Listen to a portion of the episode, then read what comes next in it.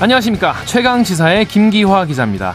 여야가 또다시 충돌하고 있죠. 이동관 방통위원장 탄핵안을 둘러싸고 민주당은 재발의하겠다. 국민의힘은 법적 대응하겠다. 이렇게 맞서고 있는데요. 관련해서 최재성 전 청와대 정무수석과 이야기 나눠보겠습니다. 이준석 신당 창당설이 더 구체적으로 전해지고 있습니다. 누구와 함께 할지 또 파급력은 얼마나 될지 이정현 전 청와대 정무수석과 전망해보는 시간 갖겠습니다. 마지막으로 이준석 전 대표가 중요한 행동을 하기 전에 꼭 자문을 구한다는 김종인 전 비대위원장과의 인터뷰도 준비되어 있습니다. 11월 13일 월요일 최강시사 출발합니다.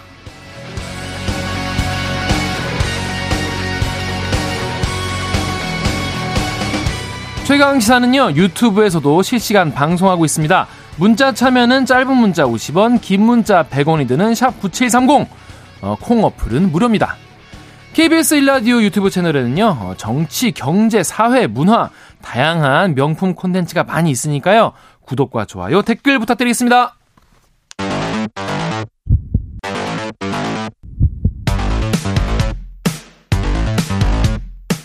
오늘 아침 가장 뜨거운 뉴스 뉴스 언박싱 뉴스 언박싱 시작하겠습니다. 민동기 기자 그리고 김민하 평론가 나와 있습니다. 안녕하세요. 안녕하십니까. 네. 첫 번째 뉴스는 그 한미일이 무, 북한의 미사일 경보를 공유하기로 합의했다는 내용 들어가 있네요. 그러니까 한미일이 북한 미사일 경보 정보를 실시간 공유하는 메커니즘을 다음 달부터 가동하기로 했습니다. 그리고 이제 삼국은 3자 훈련도 내년 1월부터 보다 체계적이고 효율적으로 실시하기로 합의를 했는데요. 어제 삼국 국방부 장관이 장관 회의를 열었습니다. 그래서 이같이 합의를 했는데 이 내용은요. 지난 8월 윤석열 대통령과 바이든 미국 대통령 그리고 기시다 일본 총리가 미국 템프 캠프 데이비드에서 정상 회의를 했잖아요. 이때 합의를 이렇게 하기로 했거든요. 네. 근데 이거를 조금 더 이제 구체적으로 좀 진전시킨 그런 내용으로 일단 평가가 되고 있는데요. 어제 국방장관 회의는 몇 가지 좀 측면에서 들여다볼, 들여다볼 대목이 있는 것 같습니다. 일단 첫 번째는 네. 그동안 이 한미일 국방장관들은 다자회의 때 만났거든요. 음. 음. 그러니까 뭐 다자회의 했다가 그 자리에서 한미일 국방장관이 따로 만나가지고 이렇게 이렇게 하자 이렇게 얘기를 했는데 어제는 단독으로 한미일 국방장관이 이제 개최가 네. 됐습니다. 네. 그래서 상당히 좀 보다 좀 지금보다는 밀접한 어떤 그런 모습을 보이고 있는 것 같다라는 얘기가 있고요. 또 하나는 이 한미 해군하고 일본 자위대가 아, 그동안은 뭐 대잠수함 훈련이라든가 재재난 대응과 같은 그런 수색 구조 훈련을 부정기적으로 실시를 해왔지 않습니까? 근데 내년부터는 이거를 정례화하기로 했고 그리고 더 체계화한다는 그런 얘기인데 이거는 이제 군사적으로도 한미일이 지금보다는 훨씬 이제 밀착하게 된다는 그런 얘기인데 여기서 이제 좀 들여다볼 대목이 뭐 우리에게 정말 이익인가? 이건 한번 꼼꼼히 따져봐야 할 대목이 있는 것 같습니다. 일단 기본적으로 뭐 어, 한밀 국방장관이 만난 시점이 뭐 북한의 정찰 위성 발사가 임박, 임박했다는 그런 전망하고 러시아와 북한 간의 무기 거래 정황이 있는 그런 상황에서 만났기 때문에 이걸 고려한 것으로도 볼 수가 있습니다만 기본적으로 미국의 어떤 대중국 견제 이제 이게 있는 것 아니냐라는 해석이 있습니다. 또 하나는 실효성인데요. 이게 분명히 어, 북한의 어떤 그 미사일 발사했을 때 탐지를 해서 공유를 하게 되면 실시간 공유를 하게 되면 이득이 있는 건 분명한 것 같습니다. 그렇죠. 근데 이거는 그 전에도 한미 간에는 정보 공유가 됐잖아요. 맞아요. 근데 이제 한미 일일이 이 정보를 공유하게 된다고 했을 때 우리는 저 일본은 분명히 득이 되는 것 같거든요. 그렇죠. 근데 우리에게 뭐 어떤 플러스 요인이 있느냐 이거는 곰곰이 따져야 할 문제인 것 같습니다. 그러니까 지금 말씀하신 대로 이제 북한 미사일 발사라는 점에 대해서 북한에서 만약에 판단을 하면은 그 정보 공유라는 것은 한미 간에는 지금 정보 공유가 되죠. 그다음에 이제 미일 간에도 정보 공유가 됩니다. 음. 그리고 미사일을 발사했을 때 그 발사하기 할 때의 어떤 그 뭐랄까요 어떤 어, 상황이라든가 그다음에 이제 발사할 것 같다라는 어떤 그런 상황이라든가 이런 것들은 미국의 이제 어떤 정찰 위성이라든가 정찰 체계 그리고 우리가 갖고 있는 이제 나름대로의 어떤 정보 체계 이런 걸 통해서 먼저 감지가 되는데 일본은 이제 그거를 얻기가 상당히 어렵습니다. 그렇죠. 그런데 이 미사일이 발사가 돼 가지고 이게 보통은 미사일이 날아가 가지고 뭐 일본 상공을 지나간다든지 이렇게 되잖아요. 그리고 일본 상공 지나간 다음에 떨어진다든지 이렇게 되는데 우리가 이게 어디에 떨어졌는지 그다음에 어떻게 지나갔는지는 이제 포착을 하다가 끝에서 놓친다든지 이런 경우들이 있어요. 네. 근데 이거는 일본이 자, 갖고 있습니다. 음. 근데 그래서 이거는 근데 또 미일 간에 이제 협력이 되는데 한일 간에는 협력이 안 되는 경우가 있거든요. 그래서 어디에 떨어졌는지 어떤 떨어진 게 어떤 상태로 떨어졌는지 뭐 이게 떨어진 게 어떤 상태인지가 떨어졌어야 이게 미사일 발사가 어느 정도로 성공했는지 뭐 이런 것들이 파악이 가능한데 그런 것들이 안 된 상태가 있어서 우리가 분석이 완전하지 않았던 적들이 있어요. 음. 그러면 종합을 하면은 미사일에 국한해서 생각을 해보면 어 이 미사일이 발사가 돼서 탄착을 했을 때까지의 완전한 어떤 분석을 위해서는 뭔가 이제 한미일이 다 갖고 있는 정보를 실시간으로 맞춰보는 게 도움이 될 수는 있습니다.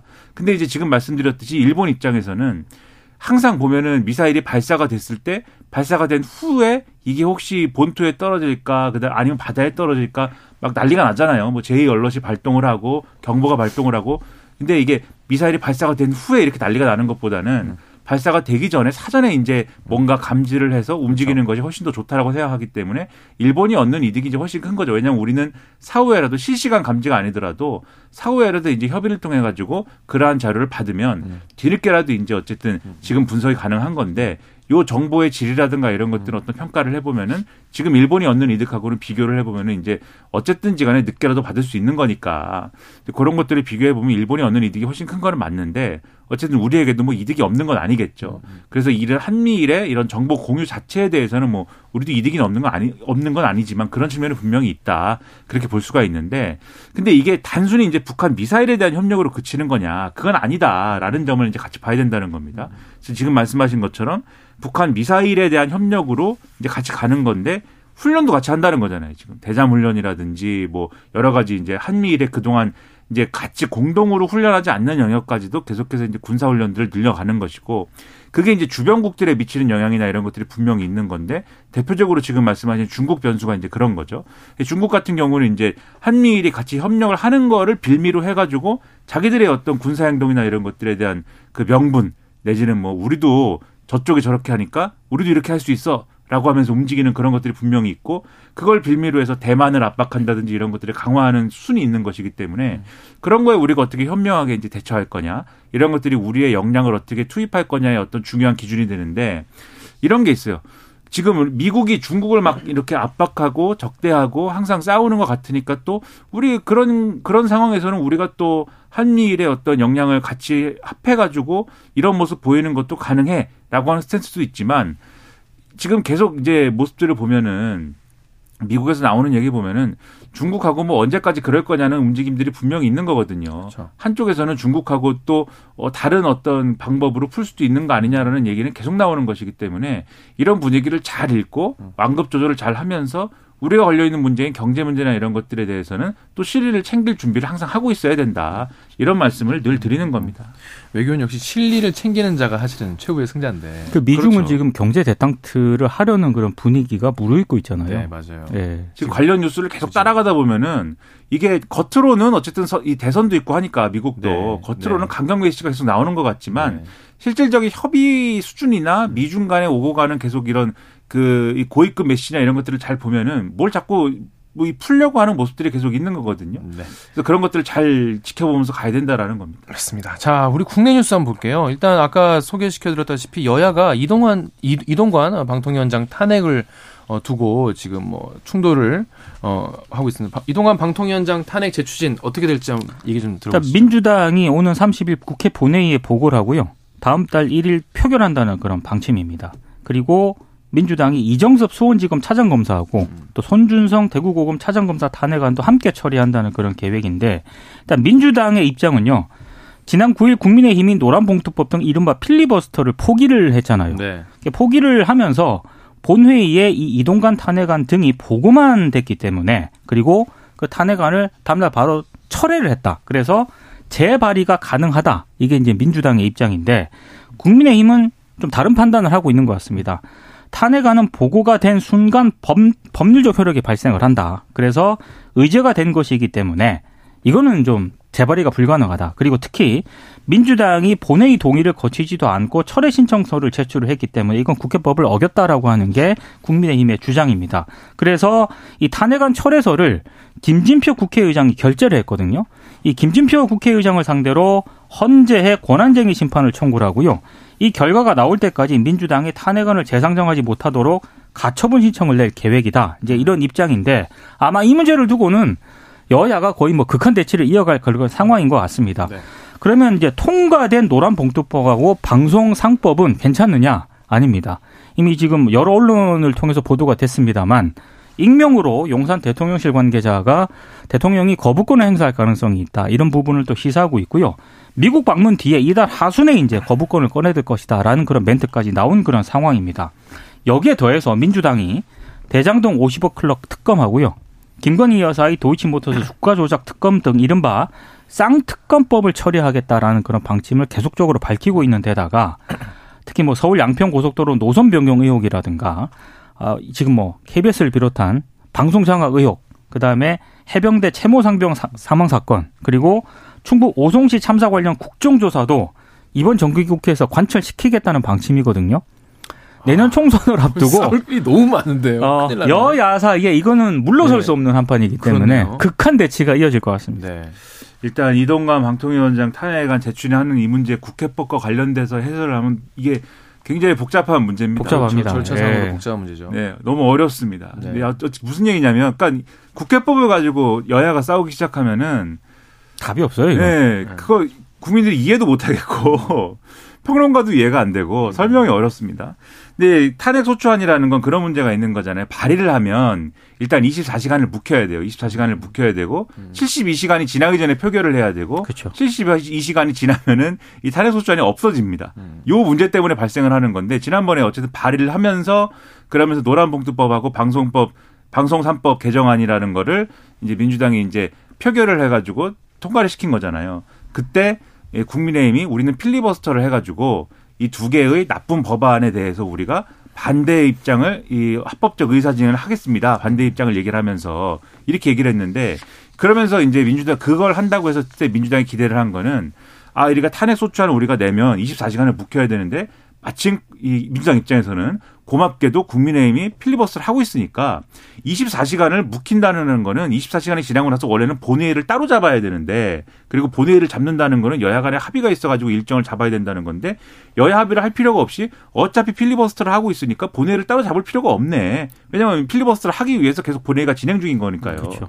그러니까 24시간을 따로 묵힐, 묵히는 그렇죠. 것이 필요가 없다. 음. 그래서 24시간 지나면 그냥 탄핵소추안을 의결하면 된다. 이렇게 생각했던 건데 국민의힘이 그럼 우리는 필리버스터를 안 할게요. 이래가지고 끝난 거 아닙니까, 네. 본회의가. 그래서 24시간이 지나고 본회의를 따로 잡을 필요성이 생겨버린 건데. 근데 국회의장 입장에서는 이게 양당의 합의가 없는 상황에서 본회의를 따로 잡는 거는 부담스러우니 양당의 합의를 하면 제가 그러면 그 탄핵소추안 표결을 위한 본회의를 따로 잡겠습니다. 이렇게 얘기를 한 것이고 그러니까 민주당이 그러면 본회의를 잡읍시다라고 하는데 국민의힘은 아 우리는 탄핵 소추안이 부당하니까는 그걸 위한 본회의는 안 잡겠습니다. 음. 이렇게 얘기를 하는 거예요. 그래서 그러면 민주당이 그러면 우리가 이 탄핵 소추안이 72시간이 지나면 폐기가 되니까 이 이걸 폐기시키면은 소위 말하는 일사부재의 같은 회기 안에 탄핵 소추안을 또 표결할 수가 없어서 완전히 그런 탄핵 기회가 사라지니 그럼 우리가 이 안을 철회를 한 다음에 다시 내겠습니다.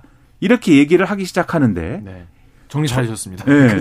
그러면은 철회라는 걸 어떻게 해야 되냐. 네. 여기서 이제 문제가 발생하기 시작하는 거예요. 철회라는 건 국회법에 보면은 자기가 낸 안은 자기가 처리할 수 있는데 음. 문제는 본회의에서 의제가 된 안이라는 거는 본회의에 동의가 있어야 된다라고 되어 있습니다. 음. 그런데 본회의에서 의제가 된 안이라는 게 뭐냐에 대한 해석이 양당이 달라요. 음. 민주당의 경우에는 본회의가 본회의 의제가 된 안이라는 거는 지금 이 회의에서 의제가 상정이 돼가지고 아니 상정이 돼가지고 표결을 하기 위해서 상정이 된 상태의 안이 의제가 된 안인데 지금 탄핵 속추안이라는 거는 본회의에서 보고가 된 것이지 본회의가 보고가 된 거고 24시간이 지나가지고 표결이 되기 위해서 상정이 된 상태가 아니지 않느냐. 그래서 이거는 우리가 국회, 국회 의사과에 가가지고 우리가 이하는 철회를 합니다라고 그냥 빼면 되는 것이다. 그걸로 완결이 되는 것이다. 철회가 되는 것이다. 네. 이 주장을 하는 건데 네. 국민의힘은 그게 아니다. 이거는 국회에 보고가 된 상태라, 된 상태에서 바로 의제가 되는 것이기 때문에 철회를 하려면 본회의에서 따로 우리는 철회합니다라고 이 본회의에서 결정을 해야 된다. 그러니까 철회를 하려면 본회의를 또 잡아야 된다. 그런데 우리는 본회의를 잡을 마음이 없으니까 합의를 안 해줄 것이다. 철회가 불가능하다. 이렇게 얘기를 하는 거예요. 그런데 민주당이 실제로 국회 의사국에 물어보니까 그냥 와, 우리한테 와가지고 철회한다는 의사를 주시면 접수하겠습니다라고 했고 국회의장이 접수를 받아줬습니다. 음. 그래서 철회가 된 상태예요. 그러니까 국민의힘이 이거는 잘못됐다. 국회의장이 잘못한 거니까 법적 대응을 하겠다. 이렇게 얘기해서 여기까지 온 거거든요. 네. 그럼 앞으로 어떻게 될 거냐는 헌법재판소가 권한쟁의 심판에서 누구 손을 들어주느냐의 문제에 달린 거 아니겠습니까? 음. 근데 과거의 사례 여러 가지 보면 국회에서 이런 절차 가지고 싸웠는데 헌법재판소가 우리가 절차 관련된 법을 따져보니까 이쪽이 잘했어라고 손들어 준 예가 없습니다. 어. 이건 그냥 국회가 알아서 하는 건데 음. 국회 예를 들면 사무국이 이렇게 결정했으면 네. 그냥 이렇게 하는 게 맞아 국회 사무처가 맞아라고 대체적으로는 넘어갔거든요. 음. 그러면 확률은 아마도 음. 이번에도 그렇게 할 확률이 높은데 라고 하면은 아마도 이 민주당이 음. 바라는 대로 될 가능성이 조금 높지 않을까라고 저는 생각을 합니다. 시간은 좀 걸리겠죠. 그렇죠. 그렇죠. 음. 다만 이 부분에서 또 말씀드리는 거는 이동관 방통위원장 탄핵은 계속 말씀드리지만 중대한 법률 위반이나 이런 것들이 이제 있어서 헌법재판소에서 그것이 이제 어 탄핵이 인용이 될 가능성이나 이런 거를 같이 어, 이게 돼야 되는 것인데, 결국은 거기서 돼야 되는 것인데, 그럴 것이냐까지 같이 고려해서 진행 중인 것이냐, 이런 것들에 대해서는 국민들이 의문을 갖고 있다라는 네. 점을 같이 말씀을 드리는 거죠. 알겠습니다. 자, 이준석 어, 전 대표가 신당 창당 얘기를 계속 하고 있는데, 최근에 천하용인, 이른바 천하용인 4명과 회동을 가졌습니다. 주말에 이제 천하람, 허은아, 김용태, 이기인 네 사람하고 회동을 가졌거든요. 언론들은 일단 이 네 사람의 신당 창당, 합류 가능성에 또 무게를 싣고 있는 것 같습니다. 동대문과 허은하 의원 사무실에서 4시간가량 만났다라고 하고요. 뭐 그 뒤에 네 사람이 각각 SNS에 글을 올린 것을 보면 네. 상당히 신단 창당에 합류할 수도 있다는 그런 듯한 음. 그런 표현을 써가면서 이제 글을 올렸습니다. 그리고 천하람 위원장 같은 경우에는 일부 언론과의 통화에서 당장 신당 합류 결정 여부를 결정했다고 말하기는 어렵다. 아, 대한민국의 정치나 보수 진영의 개혁이 필요하다고 하는 방향성에는 공감하고 있다라고 얘기를 했는데 이 발언마저도 일부 언론들의 해석을 보니까 아, 신당 창당 쪽에 일단 마음을 좀 열어둔 것 같다라고 해석을 하고 있습니다. 근데 이준석 전 대표가 이 네 사람하고 만난 자리에서요. 이 신당에 관심을 보인 국민의힘 의원 대여섯 명의 이름을 실명을 얘기를 했다라고 하고요. 어, 신당을 하면 수도권 정당으로 가되 뭐 영남에도 다 지역구 후보를 내겠다 이런 취지로 발언을 했다라고 합니다. 아, 그리고 이제 이주, 이준석 전 대표가 한 얘기는 이른바 민주당의 비명계 있지 않습니까? 네. 비명계 일부 의원들 이탈한 일부 세력까지를 포괄하는 신당을 구상하고 있다라고 얘기를 한 것으로 보도가 되고 있고요. 특히 한 12월 중순쯤 되면 민주당 내에서도 많은 사람들이 진로를 결정하지, 아, 결정하지 않겠느냐 뭐 이렇게 얘기를 하기도 했습니다. 저는 뭐 이준석 전 대표가 첫째 신당을 하는 실제로 이제 신당 창당을 하는 건지 많은 건지 아직 이제 결정 안 된 거 아닙니까? 아. 가능성은 상당히 지금 뭐 높아 보이는데 음. 어쨌든 그런 것까지 이제 뭐 확정되지 않은 상황.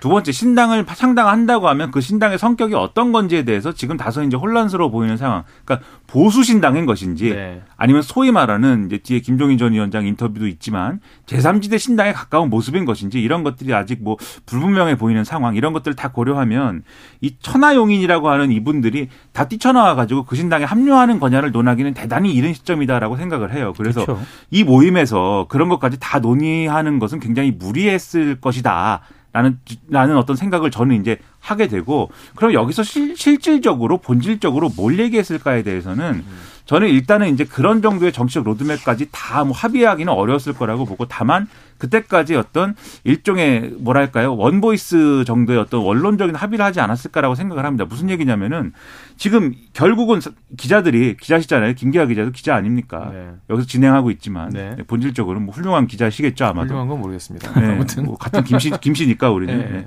그러니까 이게 가가지고 이제 기자들이 뭘 물어보냐면 이준석 전 대표가 신당 하면은 같이 합니까? 계속 물어보잖아요. 그렇죠. 근데 거기에 대해서 그러면 천하람 위원장이나 이런 분들이 글쎄요 신당이 성공할까요? 과연 신당을 음. 할까요? 뭐 이런 대답 하잖아요. 네. 그러면 이준석 전 대표 곤란한 거 아닙니까? 사실 음. 음. 그런 거보다는 음. 그런 거보다는 음. 그 신당의 어떤 정당성이나 이런 거에 대해서는 아 그 신당 할 만하죠. 그리고 신당 하기 위해서 내세우는 개혁 보수 논리 있을 만하죠. 이런 얘기를 하면서 그 신당에 대해서는 뭐 크게 이제 뭐 져야 되지 져야 되는 얘기를 하는 게 아니고 네. 그다음에 이준석 전 대표가 밖에서 어쨌든 신당에 관련된 정당성을 키우면 키울수록 역으로 어떤 현상이 발생하냐면 이분들이 어쨌든 당내에서 승부를 보더라도 공천 관련 경선이나 뭐 이런 것들에 그렇죠. 승부를 보더라도 이분들에게 유리해집니다. 어쨌든 음. 밖에서 그런 얘기 나오더라도 그런 것들을 고려해서 어쨌든 당 안에서 밖에서 각기 역할을 달리 하더라도 같이 어쨌든 행보를 당분간은 하는 걸로 뭔가 네. 공감을 하지 않았을까 네. 추정을 네. 하고 있습니다. 네. 이준석 신당 관련 이야기는요. 잠시 뒤에 김종인 전 비대위원장 모시고 또 이야기 나눠보겠습니다. 지금까지 뉴스 언박싱 민동기 기자 그리고 김민하 평론가였습니다. KBS 1라디오 최강기사 지금 듣고 계신 시간은 7시 40분입니다.